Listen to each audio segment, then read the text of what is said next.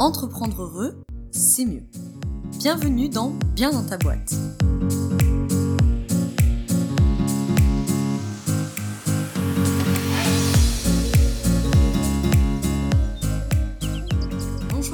Bienvenue dans ce nouvel épisode du podcast Bien dans ta boîte. Je te retrouve aujourd'hui pour te parler d'un sujet ô combien important chez les entrepreneurs et futurs entrepreneurs, un sujet qui me tient beaucoup à cœur et comme tu l'as vu certainement dans le titre de l'épisode, aujourd'hui on va parler du fameux syndrome de l'imposteur. Le fameux syndrome de l'imposteur qui je pense a concerné de près ou de loin tous les entrepreneurs à un moment donné et peut-être encore aujourd'hui le syndrome de dépréciation de soi, comme on l'appelle euh, aussi. Et j'avais vraiment envie de, euh, de faire ce podcast, cet épisode, bah, justement pour parler de ce syndrome de l'imposteur et surtout pour parler de c'est quoi en vrai le syndrome de l'imposteur. Parce qu'en fait on en entend parler partout. Il se dit pas toujours des trucs euh, complètement justes là-dessus. Et, et puis voilà, des fois on peut l'utiliser euh, tu sais, un peu en abus de langage, par facilité. Donc voilà, j'avais vraiment envie de faire un épisode sur ce qu'est concrètement euh, le syndrome de l'imposteur. Évidemment, comme tu t'en doutes, c'est clairement un des motifs les plus euh, récurrents de, de, de venue en coaching, de consultation en coaching. Donc on me le demande énormément.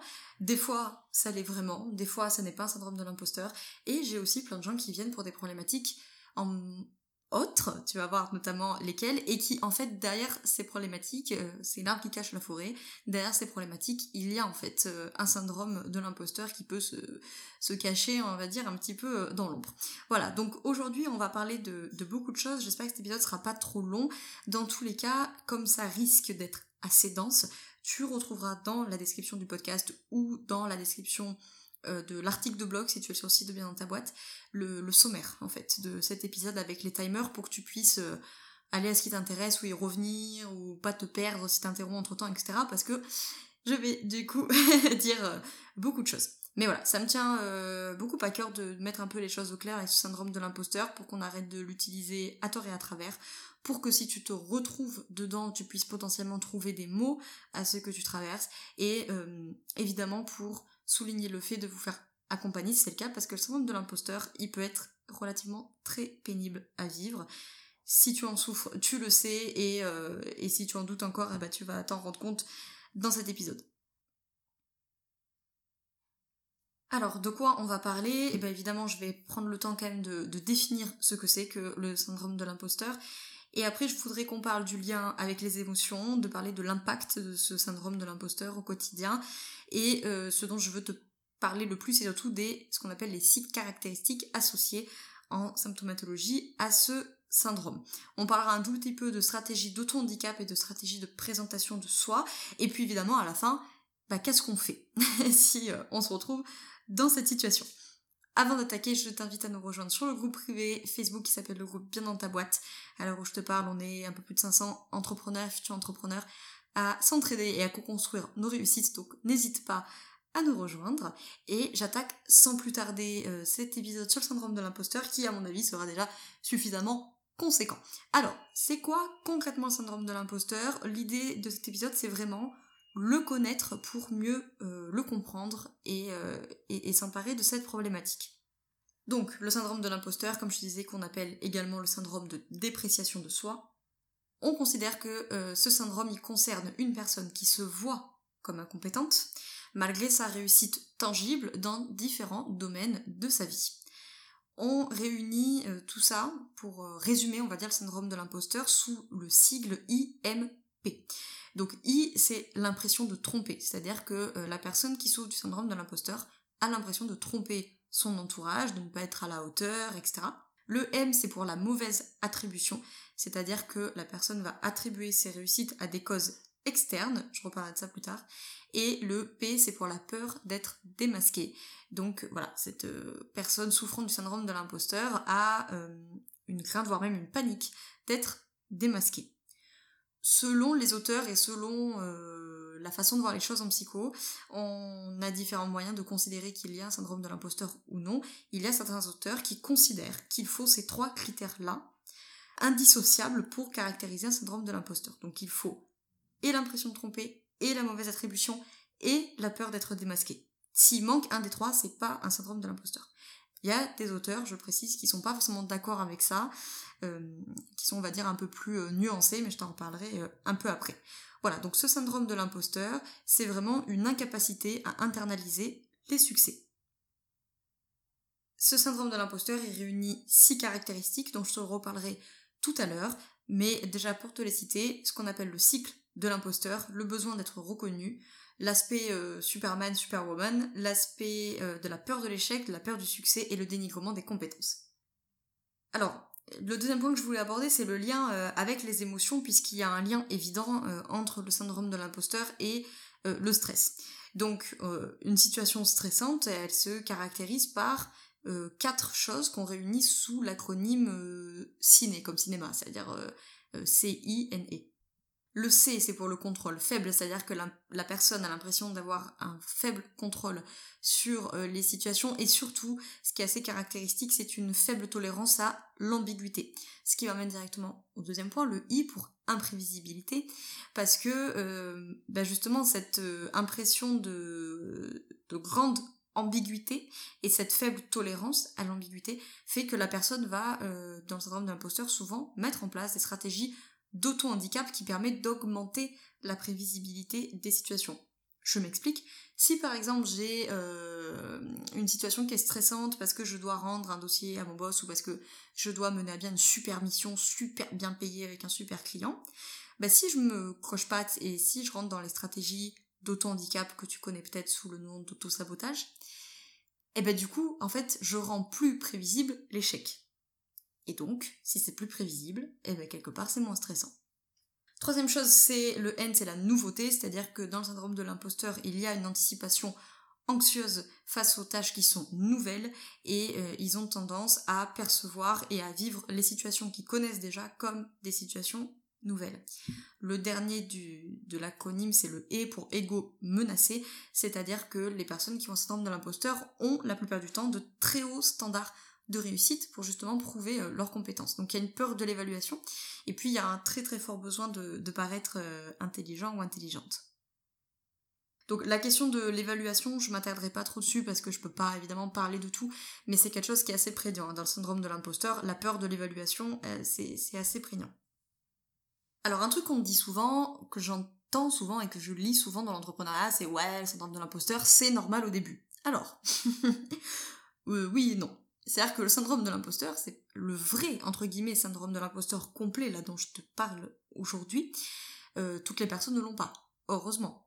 Il y a une différence entre être euh, un peu stressé à réaliser une tâche et avoir carrément le syndrome de l'imposteur. Tu vois, c'est ça que je voulais te dire au début par abus de langage. Tu vois, c'est comme dire euh, de quelqu'un qui, vit un stress que c'est que c'est quelqu'un qui, a un trouble anxieux. Bah non, évidemment qu'il y a plein de personnes qui sont stressées au quotidien et qui n'ont pas des troubles anxieux. Et ben là, c'est un peu le même truc, quoi. C'est qu'il y a une différence entre au début être stressé quand tu te lances à ton compte, ce qui est tout à fait normal, et carrément avoir euh, un syndrome de l'imposteur. En revanche, il est vrai que ce syndrome de l'imposteur se manifeste particulièrement dans les étapes de transition de la vie, puisque du coup il y a une acquisition des nouveaux rôles, et comme on l'a vu avant, euh, une anxiété, une imprévisibilité, blablabla. Ce sentiment, il, est passager, mais effectivement, il peut euh, s'intensifier au fur et à mesure du parcours, en l'occurrence professionnel. Ce syndrome de l'imposteur, il n'est pas sans conséquence. Je pense aussi que la difficulté, à force d'en parler par abus de langage, comme je te disais tout à l'heure, c'est que du coup, il y a une espèce de euh, de tolérance au syndrome de l'imposteur et de... Euh, merde, je trouve pas ce que je veux dire. De, désinvolture, si tu veux, genre ouais, c'est syndrome de l'imposteur. Mais syndrome de l'imposteur, ça peut être extrêmement pénible à vivre pour la personne et aussi également très pénible à vivre pour l'entourage. Ça a un impact non négligeable sur l'entourage. Euh, voilà, ce syndrome de l'imposteur, dans ses formes les plus forte, si je peux dire ça comme ça, il peut être vu comme une forme d'anxiété sociale en fait. Donc il faut pas euh, dénigrer euh, si vous avez affaire à des personnes, ou si vous êtes euh, évidemment vous-même, mais si vous avez affaire à des personnes qui ont un syndrome de l'imposteur, il faut pas dénigrer leur peur et il faut pas dénigrer leurs doutes parce que c'est extrêmement pénible pour elles en fait à vivre. Alors je dis pas de, rentrer, d'alimenter ces, peurs et ces doutes, bien entendu, mais voilà, ça sert à rien de dire à ces personnes ah ça va, c'est bon, arrête, t'inquiète pour rien. elle le sait. Elle le sait qu'elle exagère, mais euh, c'est comme ça. Et donc j'en arrive à ces fameuses six caractéristiques associées au syndrome de l'imposteur, avec le cycle de l'imposteur, très important, la peur d'échouer, la peur de réussir, ça peut paraître euh, un peu bizarre, souvent les gens disent ah bon, on peut avoir peur de réussir, mais oui, le besoin d'être reconnu, le fait que ça va se généraliser dans tous les domaines et le dénigrement des compétences. Le cycle de l'imposteur, c'est vraiment super, super, super important. En fait, c'est l'idée que les personnes qui souffrent du syndrome de l'imposteur vont devoir mettre en place un certain, nombre d'actions et d'attitudes pour euh, accomplir leurs tâches. Comme je disais tout à l'heure, on va leur assigner une nouvelle tâche, ils vont euh, avoir l'anticipation anxieuse, ils vont douter, ils vont être inquiets, ils ont peur de l'évaluation, et de toute façon, ils se disent qu'ils ne feront jamais aussi bien que les autres. Il y a deux solutions. Soit ils vont se surpréparer euh, et travailler comme des dingues pour gérer cette tâche, soit bah, ils vont procrastiner. Procrastiner, euh, suivi évidemment d'un travail euh, très excessif euh, à court terme. Ils vont réussir, puisque soit ils auront travaillé très fort très longtemps, soit ils auront mis vraiment le, triple paquet sur les derniers moments, donc ils vont réussir, ils vont être félicités pour ça. Sauf que, c'est là que tu vas voir le cercle vicieux. Comme il y a un syndrome de l'imposteur, quand ils sont félicités, ça augmente le sentiment de tromper plutôt que d'augmenter la confiance, puisqu'il y a une incapacité à internaliser la réussite et il y a une négligence de sa performance. Tu vois ce que je veux dire? Donc du coup, ils se dénigrent, ils ont encore plus la sensation de se tromper, donc ça augmente l'anxiété quand il y a une nouvelle tâche. Et la nouvelle tâche va générer de l'anxiété. Face à l'anxiété, ils vont procrastiner ou ils vont travailler comme des dingues. Ils vont réussir, ils vont avoir des compliments, ils vont les dénigrer, blablabla. Bla, bla, bla, et, en fait, cette notion de, cercle, de cycle, pardon, de, de l'imposteur, c'est hyper fondamental. Et il y a une forte notion de superstition en fait. C'est-à-dire que euh, dans le syndrome de l'imposteur, la superstition elle est très importante, c'est qu'il considère que la réussite n'est possible que si le cycle est maintenu. Euh, tu sais, c'est comme par exemple si tu euh, si tu as l'habitude, j'en sais rien moi, avant chaque rendez-vous client de porter ton chemisier blanc, par exemple, euh, bah, le jour où tu pourras pas le mettre parce qu'il sera attaché ou pas repassé ou j'en sais rien, tu vas commencer à psychoter et à te dire ah putain j'ai pas mon chemisier et du coup ça va pas marcher etc. Mais ça ça peut être assez prégnant dans le syndrome de l'imposteur. Par exemple, ils peuvent considérer que c'est le travail frénétique qui leur permet de réussir, tu vois le truc, et que du coup bah, s'ils ne travaillent pas comme des bourrins, ils ne vont pas réussir. Ce qui est hyper contradictoire puisque du coup ils n'ont jamais vraiment l'impression de réussir aussi bien. Donc pour moi, il y a vraiment deux mots-clés à retenir dans l'histoire du cycle de l'imposteur, c'est la superstition et la contradiction. On va en reparler après de la contradiction. Donc tu vois, ils vont mettre en place par exemple un travail euh, excessif, euh, et du coup le cycle est bouclé grâce à ça, et donc ils se disent qu'il faut surtout pas que le cycle s'arrête. Par exemple, une manière de manifester euh, cette superstition, ça peut être de dire si je suis trop confiant, je risque de tout perdre. Ça, c'est une cognition euh, superstitieuse, tu vois. Ou, euh, euh, voilà, bon, bah là, j'ai eu un coup de bol, si, si j'y crois un peu trop, je, vais tout perdre, en fait. c'est ça, en fait, la, question de l'attribution externe et de l'attribution interne, c'est qu'ils vont attribuer leur réussite à des causes externes qui ne dépendent pas d'eux, et souvent, en plus, qui sont instables. L'exemple typique de l'externe et instable, c'est la chance. J'ai eu ou le hasard, voilà. J'ai eu de la chance, et eh ben c'est quelque chose d'externe, ça dépend pas de toi, et c'est instable. C'est-à-dire c'est arrivé une fois et rien ne te dit que ça ne va jamais euh, que ça va revenir justement.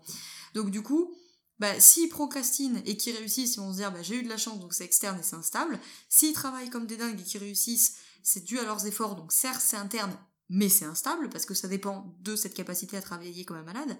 Et quand ils reçoivent un feedback, ils perçoivent ça comme une surestimation de leurs compétences. Et donc du coup, bah, le feedback, il est externe parce qu'il ne dépend pas de vous, et il est instable. Parce qu'il arrive une fois, rien ne dit qu'il reviendra. Donc du coup, ça entretient le cycle. Donc cette très forte superstition, bah, effectivement, tu la retrouves, comme je viens de te dire, dans la procrastination. La procrastination, elle sera très très souvent répétée, même si elle n'apporte pas euh, d'éléments positifs, et euh, dans la suractivité qui vient justement compenser la procrastination. C'est pour ça que je te disais au début, tu peux très bien avoir des gens, euh, j'en ai, qui débarquent en coaching avec juste, entre guillemets, un problème de procrastination, et donc ils viennent, ils viennent pardon, pour de la productivité. Et en fait, c'est en creusant que tu te rends compte qu'en fait, cette procrastination, elle est dans un cycle complet, et qu'en fait, c'est pas la procrastination le problème, c'est le syndrome de l'imposteur. J'en arrive sur cette deuxième caractéristique qui est la peur de l'échec. Donc, euh, bon, bon, ça tu connais, hein, euh, je pense la peur de l'échec, ça parle quand même euh, relativement de soi. Ça va amener, comme on disait au début, bah, par exemple la peur de l'évaluation, donc ils vont éviter les situations d'évaluation. Euh, ça peut être également bah, une intégration en fait du statut de bon perdant qui permet un peu de, de limiter la casse, si je peux dire ça comme ça. En fait, il y a vraiment un effet que c'est pas un échec, c'est je suis dans l'échec. Ce qui est complètement euh, différent, bien entendu. Donc voilà, l'échec, il est intolérable, il est internalisé, du coup, c'est forcément eux, et il est euh, généralisé, donc ça va amener, par exemple, à refuser des tâches qui sont jugées euh, trop risquées en termes de risque bah, d'erreur ou d'échec, justement. Donc, bah, dans l'entrepreneuriat, typiquement, bah, tu vas peut-être refuser des missions parce que tu es persuadé que de toute façon c'est trop risqué, tu risques de te planter, donc tu le prendras pas, parce que si tu échoues, c'est absolument catastrophique. quoi. À l'inverse, bah, tu vas avoir la peur et ou la, la culpabilité de réussir.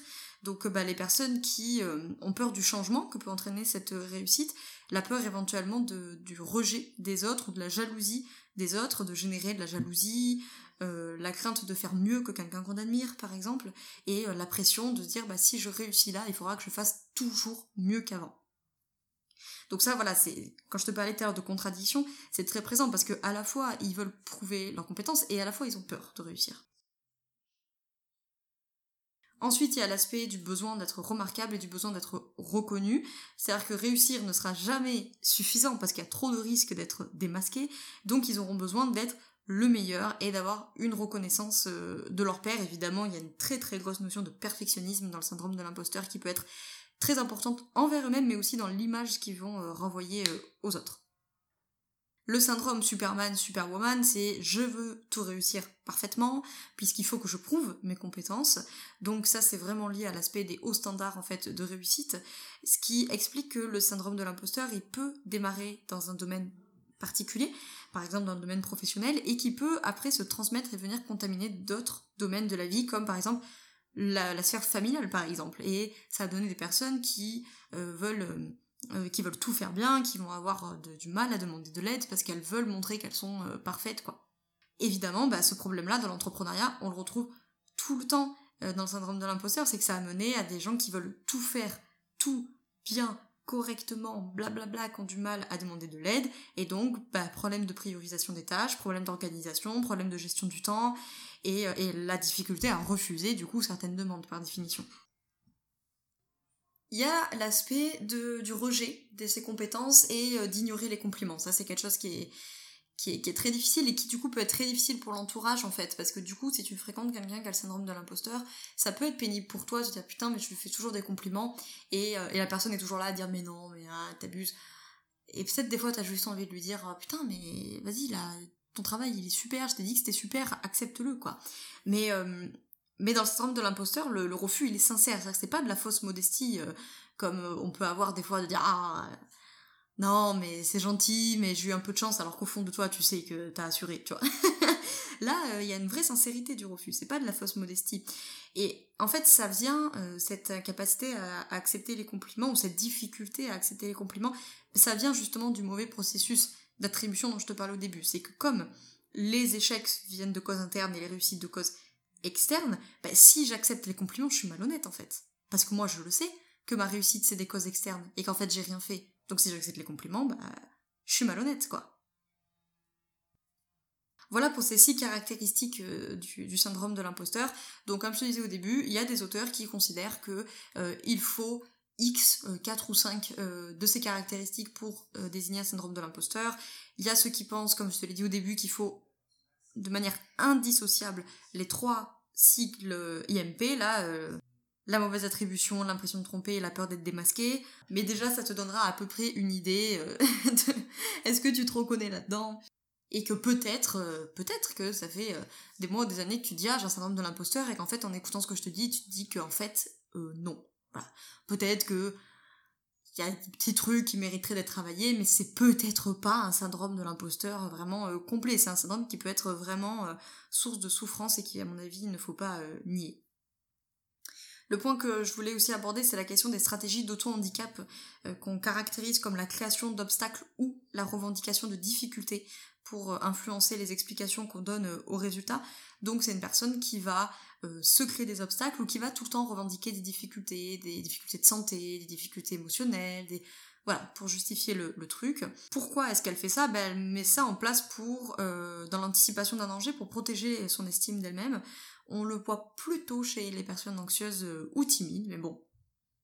En tout cas, voilà, la personne cherche à préserver une certaine image des compétences, et donc ça peut se manifester par euh, de l'évitement, par exemple, ça peut se manifester par de la procrastination, ou à l'inverse une tendance à la préparation excessive, on l'a déjà dit au début, et éventuellement ça peut se manifester par de la revendication de syndromes euh, psychiques ou physiques, qui du coup voilà servent entre guillemets d'excuses, si on peut dire ça comme ça, à la personne pour justifier que.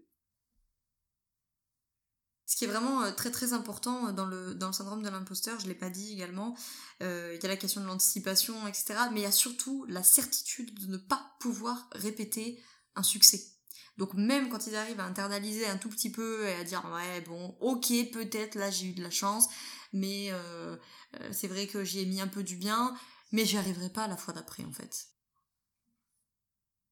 Et le dernier truc dont je voulais te parler avant de euh, rentrer dans la partie qu'est-ce qu'on fait, c'est rapidement des stratégies de présentation de soi.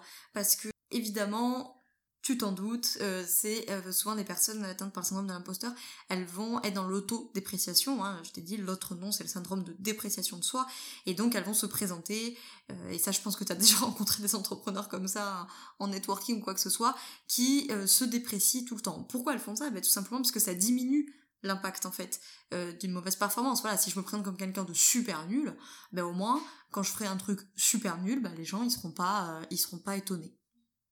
À l'inverse, ça permet, voilà, ça permet de, de, diminuer les attentes des autres. Et en contrepartie, bah, si je réussis, euh, ça sera beaucoup plus remarquable, quoi. Ceci dit, attention, comme je le dis souvent, euh, en psy, euh, rien n'est blanc, rien n'est noir, c'est pas, c'est pas binaire, quoi. Et il faut pas tomber dans la facilité d'une explication et dire ah ben tiens cette personne, elle se présente normalement, donc elle a pas syndrome d'imposteur. Faux. Parce que si le syndrome de l'imposteur est plus faible que ça, la stratégie peut être de dire qu'on se présente de manière positive pour augmenter l'approbation sociale. Parce que rappelle-toi que c'est important pour la personne d'être reconnue. Le regard de l'autre est important dans, ce syndrome de l'imposteur.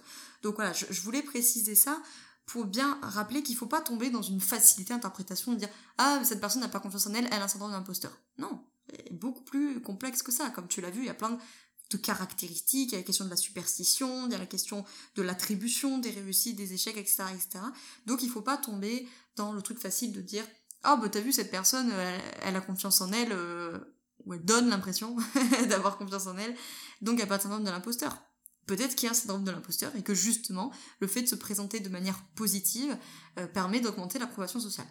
Mais là encore, Attention, je ne dis pas que toutes les personnes qui se présentent de manière positive le font pour augmenter l'approbation sociale, bien entendu. Bon, et alors du coup, euh, le vif du sujet, qu'est-ce qu'on fait? Enfin, c'est pas le vif du sujet, parce que déjà tout ça, le fait de connaître et de comprendre comment fonctionne le syndrome de l'imposteur, c'est déjà extrêmement important. Comment on fait si on est euh, touché, si je peux dire ça comme ça? Alors le premier truc, vraiment, c'est, je vous conseillerais de vous faire accompagner. C'est-à-dire que s'il y a un syndrome de l'imposteur qui est plus ou moins fort, en tout cas qui vous pourrit la vie, je vous conseille de vous faire vraiment accompagner, coach, thérapeute, psy, euh, voilà, personne dans laquelle vous avez confiance et qui, et qui saura euh, prendre en charge ce syndrome de l'imposteur, parce que ça peut être une réelle souffrance pour vous, ça peut être une réelle souffrance pour votre entourage, et, euh, et, voilà, c'est pas un truc aussi facile que, que juste de se dire, ah allez, prends confiance en toi, quoi. Voilà, on l'a vu, c'est plus complexe que ça. Il y a la question de l'attribution, il y a la question du regard de soi, la question de l'acceptation, il y a la question de l'autre, il y a la question de comment je vois l'intelligence, comment je vois la réussite, comment je vois l'échec, blablabla. Donc, je vous conseille vraiment de vous faire accompagner euh, par une personne, surtout en laquelle vous avez confiance, avec laquelle vous entendez bien, puisque l'alliance entre euh, l'accompagné et l'accompagnant, évidemment c'est toujours très important, mais particulièrement là, ça sera très très très très très important. Donc je fais une parenthèse pour les éventuels collègues euh, thérapeute, psy, machin, bidule qui, qui, qui m'écoute, d'être très vigilant, mais vous le savez, j'imagine, à, à l'alliance, notamment dans le syndrome de l'imposteur, pour ne pas justement euh, euh, casser cette alliance et, et, ne surtout pas la, la, la casser en, en, en insistant sur le, en faveur du changement. bien sûr qu'il faut faire prendre conscience, changer de point de vue, etc. Mais peut-être ne pas l'imposer directement face à la résistance du, de l'accompagner parce que ça peut diminuer l'alliance. Bref. En tout cas, parce que je sais que la majorité de ceux qui m'écoutent sont plutôt pas des accompagnants mais des accompagnés, je vous conseille vraiment de vous faire accompagner, en tout cas de ne pas rester avec ce truc euh, tout seul parce que c'est vraiment euh, vraiment pénible à vivre euh, et, malheureusement si vous en souffrez, vous le savez, en l'occurrence dans l'entrepreneuriat, ça peut vous bousiller un business en long, en large, en travers. Si vous n'êtes pas non plus au point de vous faire accompagner parce que pour x ou y raison, on s'en fiche, ça vous regarde que vous avez quelques difficultés sans pour autant que ce soit absolument pénible à vivre au point de vous faire accompagner, même ceci dit, je vous conseille de vous faire accompagner, même si c'est pas pénible à vivre, ça évitera que ça prenne trop d'ampleur, mais bref, peu importe. Le premier truc, à mon avis, enfin le premier, c'est pas une priorité, mais c'est euh, de diminuer vos standards de réussite, ce qui s'accompagne un peu de la vision qu'on a de l'intelligence. Souvent, dans le syndrome de l'imposteur, on a une vision de l'intelligence qui est stable et qui est figée. Ce n'est pas le cas, l'intelligence elle évolue avec le temps, on peut apprendre, on peut la moduler, on peut l'améliorer, blablabla. Donc voilà, de diminuer un peu ses standards de réussite et euh, de ne pas voir l'intelligence comme quelque chose de stable et figé, en mode je ne suis pas intelligent, c'est mort, c'est foutu, il n'y a plus rien qui peut changer. Ensuite, évidemment, de travailler la modification de l'attribution des réussites et euh, petit à petit de travailler à faire le point sur euh, toutes les réussites que vous avez eues et si vous avez tendance à vous dire ouais mais là j'ai eu de la chance, ouais mais là je sais pas quoi, se dire ok bah oui peut-être que j'ai eu de la chance mais bon en même temps, euh, la chance, elle est aussi venue parce que je me suis mis à bosser. Euh, je l'ai souvent dans l'entrepreneuriat. Ouais, j'ai eu des clients parce que j'ai eu de la chance. Bah, euh, peut-être en même temps, ces clients, ils sont aussi venus parce que tu avais lancé ta boîte, déjà, tout simplement. Et puis, ils sont venus parce que tu as fait un super site internet, ou ils sont venus parce que tu as un super compte Instagram, ou ils sont venus parce que tu t'es déplacé dans ce networking, ou ils sont venus parce qu'on t'a recommandé. Et si on t'a recommandé, c'est peut-être que t'es pas si naze que ça. Voilà modifier cette attribution des réussites. Alors on est d'accord que si vous avez une attribution complètement externe et instable de vos réussites, ne euh, pondez pas des trucs hyper, hyper internes et hyper stables au début, il y a fort à parier que vous n'allez pas vraiment y croire. Mais petit à petit, accepter les compliments, se dire que bah si on fait un compliment, peut-être que la personne elle se trompe pas en fait, et, euh, et que c'est vrai qu'en fait j'ai un peu ma part dans ces réussites. Et le dernier point, et pas des moindres, je pense que c'est le plus important de tous, c'est de travailler l'acceptation de soi. C'est vraiment quelque chose qui est hyper, hyper, hyper important, le syndrome de l'imposteur. Euh, j'insiste énormément là-dessus parce qu'on parle par facilité de langage beaucoup de confiance en soi, d'estime de soi, etc. Ce n'est pas une question de confiance, c'est une question d'acceptation.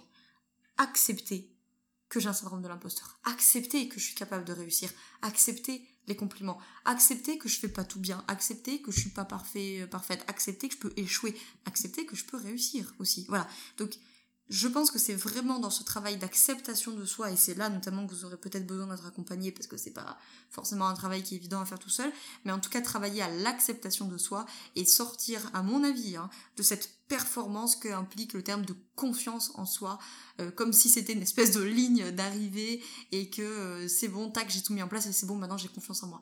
Non, c'est une question d'acceptation. Vous n'êtes pas parfait, je ne suis pas parfaite, euh, je sais que vous le savez, mais c'est différent justement de le savoir et de l'accepter en fait. J'espère que cet épisode t'a plu et que tu en as appris plus sur le syndrome de l'imposteur. Euh, c'est vraiment un sujet qui est, passionnant. Alors évidemment, c'est pas une demi-heure de podcast hein, qu'on peut aller vraiment dans le détail, mais j'ai préféré faire un podcast entre guillemets pas trop long, je sais qu'une demi-heure c'est un peu long pour un podcast, mais euh, voilà, je préférais faire une demi-heure pour donner les bases et puis que t'ailles creuser euh, si tu veux, euh, plutôt que de faire un truc de, de, deux heures qui assomme tout le monde, et voilà, donc évidemment il y a plein de choses dont je n'ai pas parlé et dans lesquelles je suis pas allée en détail, mais déjà ça donne une bonne idée de ce qu'est le syndrome de l'imposteur de manière on va dire un peu plus concrète que juste l'idée reçue de syndrome de l'imposteur c'est un manque de confiance. Non, c'est un peu plus, comme tu l'as vu, compliqué que ça. Donc si tu veux aller plus loin, justement, qu'est-ce qu'on fait? Alors le premier truc, c'est euh, éventuellement de te renseigner si tu veux creuser encore plus le sujet. Moi, il y a un super bouquin donc qui m'a aidé euh, pour euh, rédiger ce podcast qui s'appelle Traiter le syndrome de dépréciation de soi. Alors c'est un bouquin de psy, donc je sais pas si ça vaut particulièrement le coup que tu l'achètes si ça t'intéresse pas plus parce que il y a beaucoup de questions d'exercices à mettre en place, de comment on construit l'alliance. Voilà, c'est plutôt à destination des accompagnants. Mais euh, l'avantage, c'est qu'au moins tu sais que euh, c'est quelque chose de sérieux et, euh, voilà, très très très bon bouquin. En tout cas, si tu peux pas l'acheter, peut-être que tu peux l'emprunter à la bibliothèque ou quelque chose comme ça. Donc très bon bouquin, je te mets les références de ce bouquin dans la description du podcast ou dans l'article de blog associé situé sur mon site pour que tu puisses euh, le retrouver. Je ne mets pas forcément de lien, je verrai si je trouve un lien. En tout cas, je ne mets pas de lien vers Amazon pour euh, des questions de valeur, tout simplement. Mais une fois que tu as la référence euh, du bouquin, tu feras bien comme tu veux. Le deuxième aspect, si tu veux aller plus loin, c'est éventuellement d'être accompagné. Et si éventuellement tu penses que je peux être la bonne personne pour toi, sache que dans les coachings thématiques qui sont maintenant en place sur le site, donc c'est des coachings en trois séances, c'est vraiment des coachings très très focus. Il en existe un justement sur le syndrome de l'imposteur pour euh, t'ôter cette épine du pied, euh, ou en tout cas désamorcer cette épine du pied. Je sais pas si on peut désamorcer une épine, mais peu importe. Euh, voilà, tu as toutes les infos, encore une fois, dans la description ou sur mon site onglet accompagnement puis coaching thématique où tu as les quatre coachings thématiques qui existent dans le syndrome de l'imposteur où tu trouveras le détail des trois séances et voilà c'est vraiment un accompagnement en trois séances avec des exercices évidemment entre les séances et je t'envoie également des contenus euh, additionnels, notamment des fiches mémo qui te permettent d'avoir toutes ces infos là euh, au propre euh, et, et, pour toi, etc. Donc j'espère que cet épisode t'a plu. Si t'a plu, n'hésite pas à laisser 5 étoiles sur Apple Podcast, ça m'aide à faire connaître le podcast et éventuellement de le partager, de le transférer à toutes les personnes que tu penses que ça pourrait aider de près ou de loin d'en savoir un peu plus sur ce fameux syndrome de l'imposteur. J'espère que ça t'aura éclairé et euh, aussi que ça donnera peut-être quelques, quelques connaissances, si tu ne les avais pas déjà, bien sûr, pour reprendre des fois des abus de langage, parce que malheureusement, ces abus de langage de ouais, euh, il n'a pas confiance, c'est un syndrome de l'imposteur, ça peut euh, mener une espèce de désinvolture en fait. Parce que le syndrome de l'imposteur comme je te l'ai dit plusieurs fois mais j'insiste ça peut être très très handicapant très douloureux. Et c'est pas juste euh, des gens qui se plaignent et c'est pas juste des gens qui font pas d'efforts quoi. C'est ça peut être vraiment très pénible à vivre également pour l'entourage. Ça peut euh, amener plein d'autres problématiques. Voilà donc n'hésite pas à le partager si t'as plu, si tu penses qu'il pourrait aider d'autres personnes. Je te remercie d'avoir écouté cet épisode jusqu'au bout et, euh, et d'être fidèle à mes contenus. Je te souhaite une très belle journée ou une très belle soirée selon quand tu m'écoutes et surtout, je te souhaite d'être bien dans ta boîte. Ciao ciao